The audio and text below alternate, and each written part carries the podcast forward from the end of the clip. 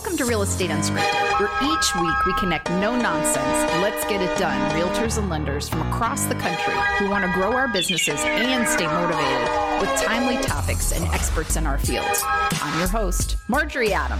Let's get started. Hello, everyone. Today on the show, I'm so excited to have my friend and real estate investor, Kyle Miller. Say hi, Kyle. Hey, Marjorie, thank you for having me. You are so welcome. I'm excited for you to be here because this is a topic that I think is really important to share with people that are listening. So, Kyle has Wahoo home buyers, Wahoo like UVA, Wahoo, yes. or Wahoo like yay. It's both. It's excited we got this thing done. Woohoo! We're done.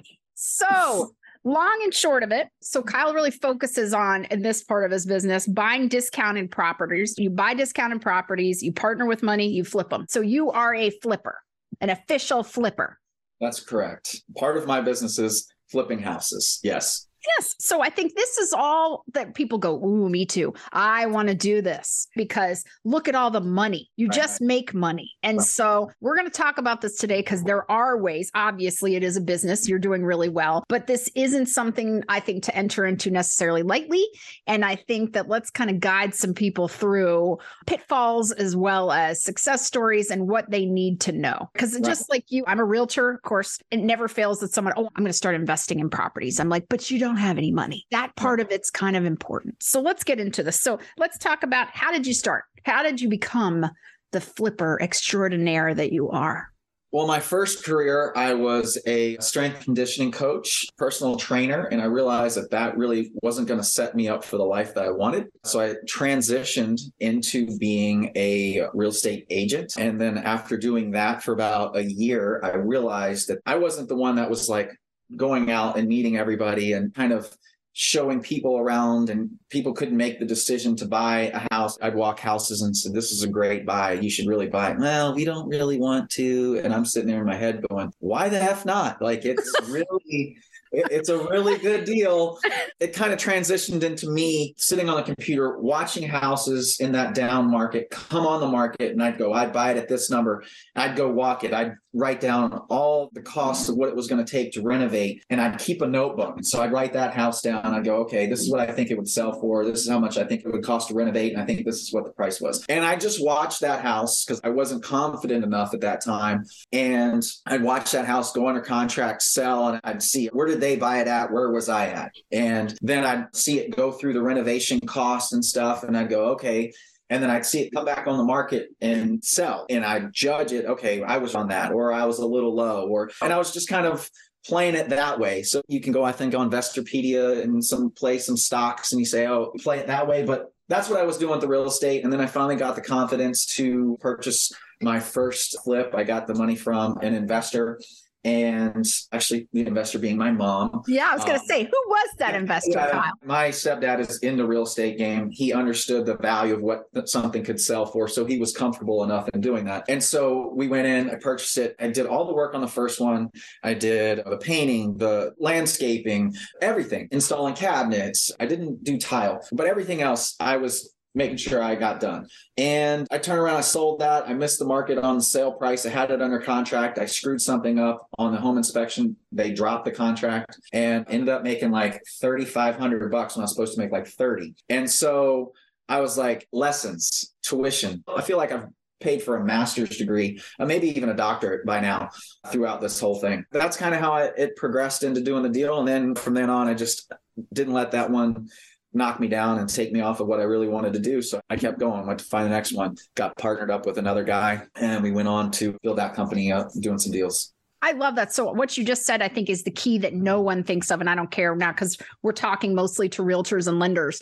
You paid right. your tuition. That's for everything. So like when you start as a realtor, you pay your tuition. It's experience, it's time. It's oh my gosh, yeah. everyone expects that you're going to make a million dollars in your first six right. months, and you make four hundred dollars. I mean, not thousand. So it's yeah. like you paid your tuition. So I know you became an agent in 2009, which is that dream time to get into real estate. Yeah, woo, that was some fun years. But you sold 15 houses that year. So already that's pretty darn good for your first year, by the way. You bought your first flip house in 2011, right? You partnered up, you said in about 2012, 2013.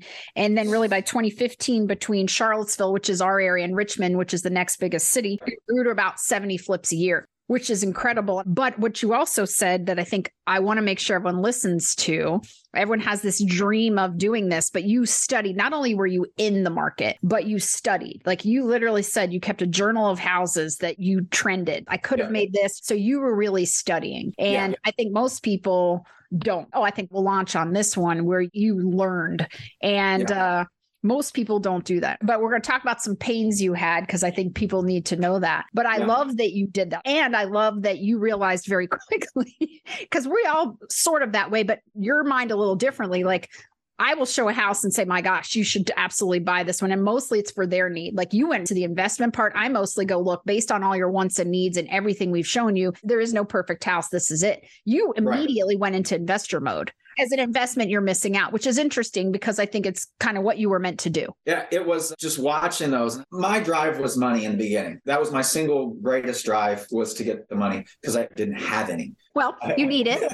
That's what I just kept pushing for. And that was the single greatest driver. And when I saw guys making 30 grand on a flip, you saw it go from time, but they didn't realize how many phone calls and stuff they made. You never do. You never really know what all is involved until you step foot into it and get punched in the face. And so I just did it. I took my licks and was like, okay, I can get better. I played college sports and I was an athlete and I was always at one.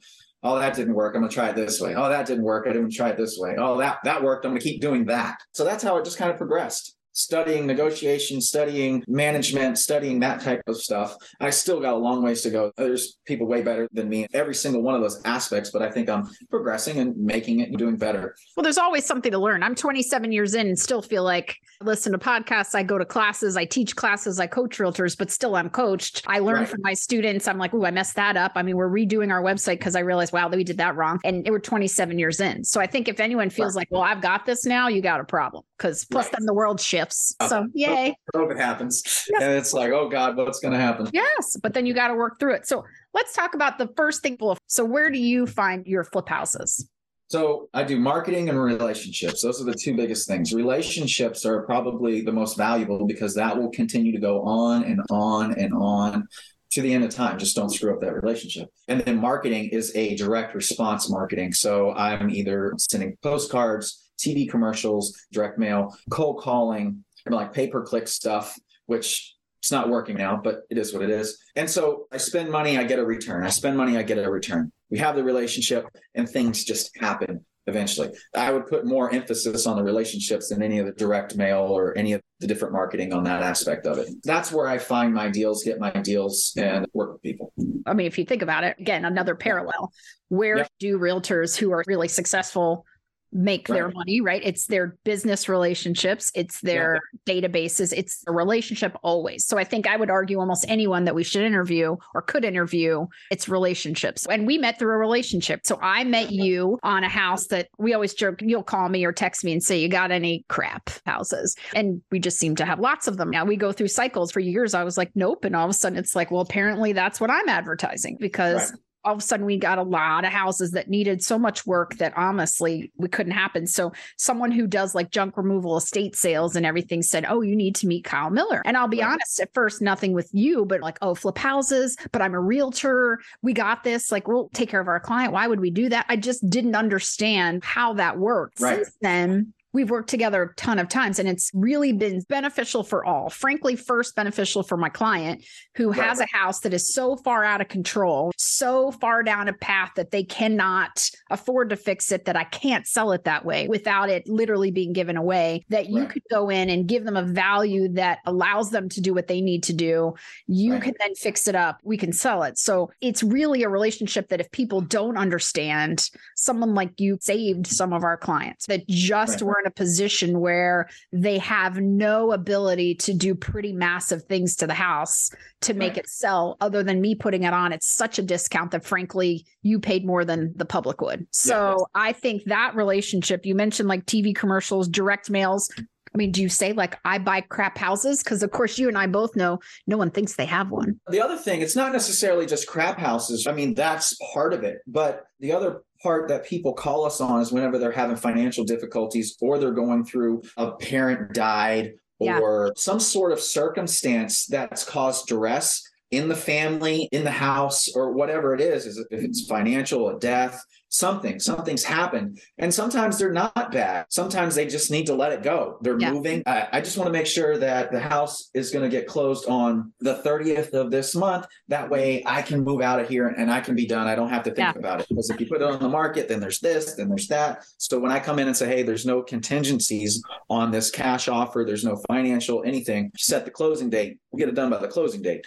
And that gives people a massive, like, oh my gosh, that relief because what I found most of the time it's with the financial stuff, but it's a lot of families are fighting, bickering back and forth because they're not always on the same page. Is that coming in, me as a third party saying, Hey, I can do this for you. This is what it's going to cost. Let me show you why and you guys can walk away with xyz you don't have to talk to your brother again. You don't have to talk to your sister again. It can be done. And then i kind of bring them all together to get it all done for them and then everybody can move on and be happy. And so that's a lot of the scenarios that we come across as well Okay. And realtors, obviously. So, for any realtors listening, it's a great resource. So, of course, this is realtors across the country. They don't have all Kyle Miller in Charlottesville, but you have people that you can team up with that can really be a great service to your clients as well. So, I think that realtors knowing that. Now, for you, you do mostly cash. So, any financing. So, if there's lenders listening, which there will be, do you team up with lenders ever? How can a lender be involved? A lender usually they have clients and they can call us. So i've done this with a couple different lenders and lenders say hey this person's not doing too good. Can you help in this aspect to come in here and purchase this house from them so they can move on with their life? I find that that's what i've found with working with the mortgage brokers and stuff like that. They've brought deals to us that way as well Okay. Uh, so really thinking about that on the lending end, if you have a client coming to you that you're like, uh oh, you're facing short sale, they could be going into foreclosure, they're missing payments for them yeah. to be able to then purchase another home or get out of the situation they're in more quickly. Teaming up with yeah. someone like you is also a great resource for their sphere and database who they want to take care of. Yeah, anybody that's just like looking to move properties, anything yeah. that's like has to get done fast, has to move quickly, can't have any inspection stuff. Those investors are the best guys to go to or girls. So let's talk about auctions because I think everyone that's the assumption that oh I'll just buy it at auction, which has always been a little frightening to me based on you've got to have some pockets, you got to be able to deal with the uninspected. But you had mentioned in the past couple of years not so much. So let's talk about auctions and what you now see, what you think you'll see. The past two years, it's been basically non-existent. If you're going to auctions and that's your sole purpose of only way to find deals now in this market, at this current time, you're not going to find a lot of deals. And the past two years, you haven't found a lot of deals. But moving forward, I think there's opportunities out there. Is there enough to build a whole business off of? No, I don't think so, especially just if you're located in one location. You have to turn that in and do other types of marketing. You need to find these people before those houses get to that. And that's what I'm always trying to do. I'm trying to get in front of those people who are going to get either foreclosed on or they're having issues with tenants not paying rent and all this other stuff. So before all that's happened, getting in front of them is really a key. I don't like competition per se because when you go to the auction, then there's no emotion, there's nothing. It is just straight cash and when you get to the auction, one, you've passed the point of where you can actually help somebody, and now you're just dealing with bank. And two, then you guys are just seeing how much you can outbid each other to make the least amount of money. And so every bid it goes up, it just takes away profit margin, profit margin, profit margin. And I just see it shrinking and shrinking.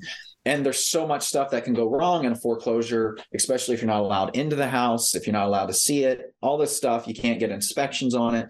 You got to have enough buffer to cover especially if something goes wrong. Septic goes wrong. If it's conventional, it's 13 grand. If it's an alternate, it's 30. That's a big number. Yeah, that's I'd say that's frightening. yeah. yeah, that sounds that like a lot.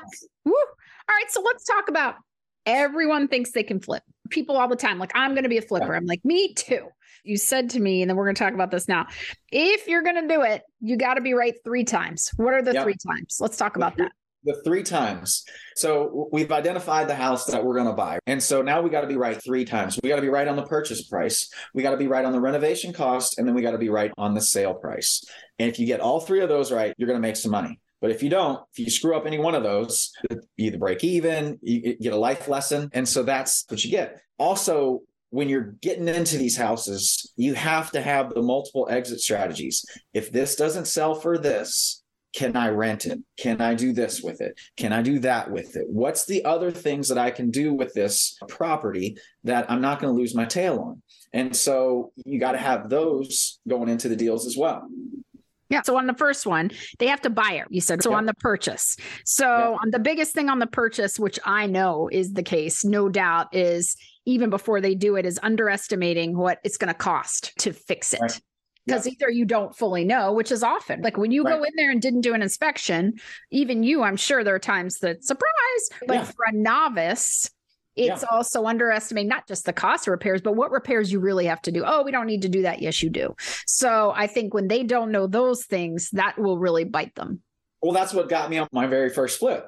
That's why I didn't make any money. Knowing what it's going to cost, I'm just thinking about this. You got to be really good at negotiation because now you're dealing with contractors that you don't know.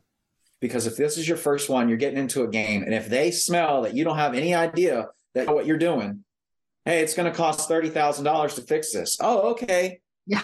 Get it done. Like people have called me up. Can you get me out of this house? I said, what are you in it for? I bought it for 200. I'm in it for 50. What do you have done?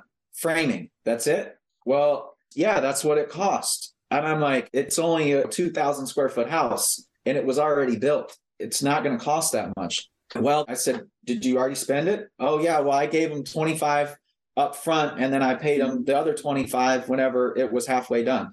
Hmm. Okay. So if you're getting into this game, really understand how to pay contractors, what they really need. I pay for all my materials, so I'm just paying for labor. So all the material I pay for. I don't pay my guys up front because if I'm just paying for labor, then they don't get paid up front. I'm paying for the material. Boom. The material gets dropped off at the house. They start working. And then I pay them on draw schedules that we've set ahead of time. When you get XYZ done, you get paid. Yep when that gets done, and, and then we go on to the next one. So many people out there just willy nilly, hey, this person's going to help me, da da da da da. And in the meantime, some of these contractors, it's unfortunate, but it's not always the most professional trade. And you'll get taken advantage of if you're not paying attention. It's a tough business. I've built relationships with my contractors over the last 10 years of guys that I've used. Some have stayed and some have gone. It's a ever circling wheel. And I try to pay my guys the most I can. I want to see them make money and I want to see them have a good life. I'm not like one of those ones that I'm only going to pay 13 cents to go install a door. Like that's not what I'm doing. And I think that's why they stay. They give me a fair price. They know it's consistent work they know, hey, what do you got this week? I got boom, boom, boom. And they know they're making their money over the long haul and not just today. And then you also, in the end, you have to make sure you don't set this dream price that you're going to sell it. Or like, think about this year, what you could right. have sold something for had you completed it in March versus today is a whole right. different world. So timing the market's impossible, but you have to not think I'm going to get this Mercedes price and it be unrealistic. So I think that's also where knowing your market, knowing what it's going to cost you, but it's almost like you've got to come in and say, all right, I still do well if I almost give it, not really, but like you can't just right. say this high, high price. It's like, okay, what if it's 30 less? Or you had to right. lose all your profit? Cause then you're in trouble. And yeah, I think exactly. that's time and experience. And you've gotten burned. You have. Yeah. Yeah. You told me on I, one, like, how much did you lose on one? I lost $75,000 on one deal. That's not fun to do. And you can't do that too many times and still be in business. Hmm. And that was just one that ballooned. I bought it at a foreclosure. I sat on it too long. This happened, that happened, and had to basically tear the house down and then rebuild the damn thing. But again, think about if you're that one time person who says, I'm going right. to do this just to do it, and you know, you're done. So I think that's where it's like the caution because yep. I feel like I know more than many and I really haven't done it. And it's part of yep. it is because even in my own house, when I think, oh, I'm just going to fix this, I'm like, well, that costs way more than I thought. And by right. the way, the thing that you mentioned to me that we didn't talk about is also time. Now, I mean, we just needed a door and it took right. six months to get a door. You kind of need a door. Like just the front door is a pretty key part in building a house. And uh, yeah. to get the materials in and the cost of materials, crazy. And, and, that was the other thing on one of the new builds that we built. We had originally gone in and said, "Hey, it's going to cost. I think it was like seventeen thousand dollars for the framing package." And then uh, we didn't pull the trigger on it. We were getting some other ducks in a row. And then a couple months later, COVID and everything, and this lumber increase came in And now it wasn't 17 grand, it was 25,000. And that was just in the two by fours. That wasn't including the plywood and all that stuff. That stuff went from $15 a sheet to $50 a sheet. And so it's just like, just extravagant cost increases on that. And so we had to weather it. You had to get through it. Well, and again, and you're not just doing one and you have the pockets. So what percentage, like what's the goal? What do we shoot to make ultimately percentage wise? That's a good one because it's all going to be different. We try to shoot for 20. Now, I don't know the last time I hit 20% on the deal.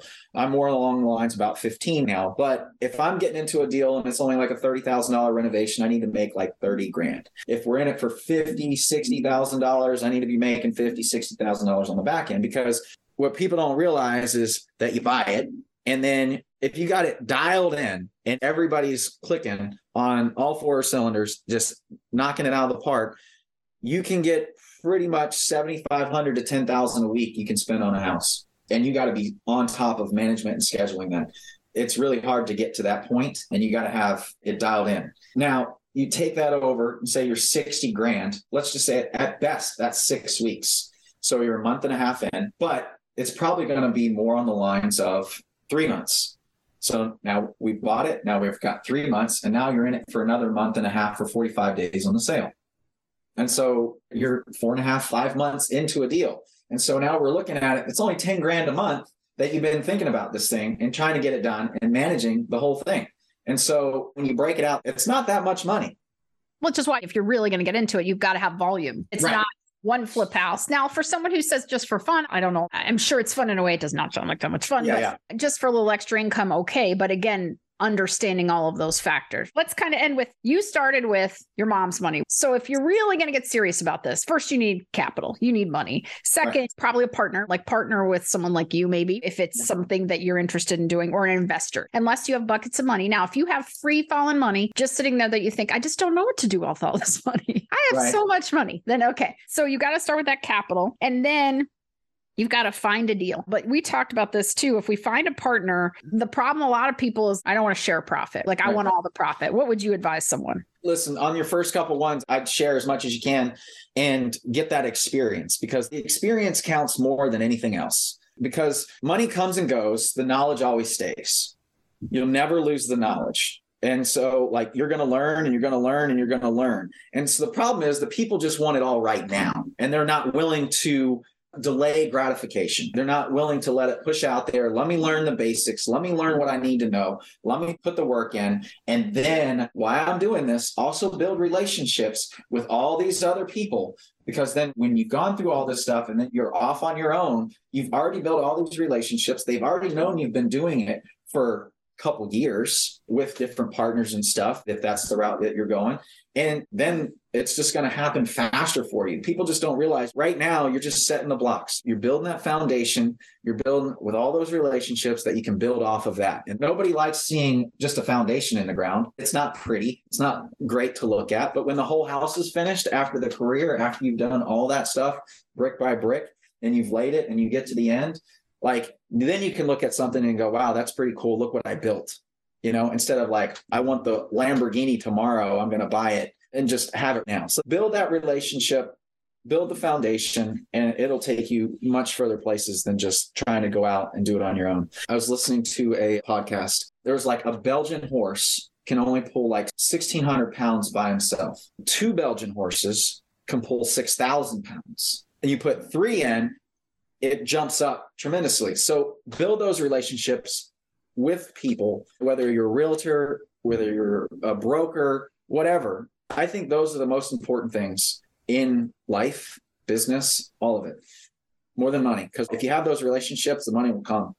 I totally agree. I mean, I think it's yeah. the same thing as someone looking at, I've been in real estate 27 years and thinking that year one was all fun. And oh, it takes many years to build up the relationships and the business and the referrals, but people don't see the time. They assume, like, oh, right. you got lucky. It's like, oh, yeah, I've been lucky for 27 years. But I think that the key is you can be an investor, but don't underestimate time, relationships, knowledge, the funds needed is the biggest thing. And then your knowledge. If you don't understand well, the market and the, the costs, you're in trouble.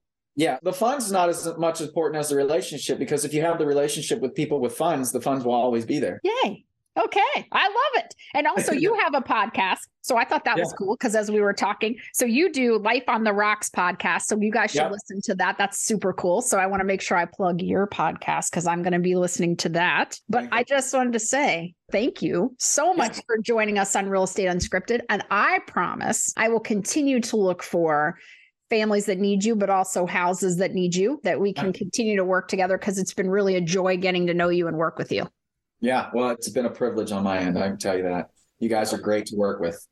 well, thank you so much. I appreciate you. you being here today. Absolutely. Real Estate Unscripted is sponsored by Alcova Mortgage. Alcova is committed to simplifying the mortgage process. Check out the tools we offer to realtors and homebuyers at alcova.com slash realtors. Alcova Mortgage, Equal Housing Lender, NMLS ID number 40508, NMLSconsumeraccess.org. Before we go, please show us some love by subscribing on your listening platform of choice and leaving us a review on Apple Podcasts. Make sure you share this with your friends and be sure to listen in next week. Until then, this is Marjorie Adam. Don't forget to check out the show notes for a recap. This podcast was made possible by listeners like you. Thank you so much for your support.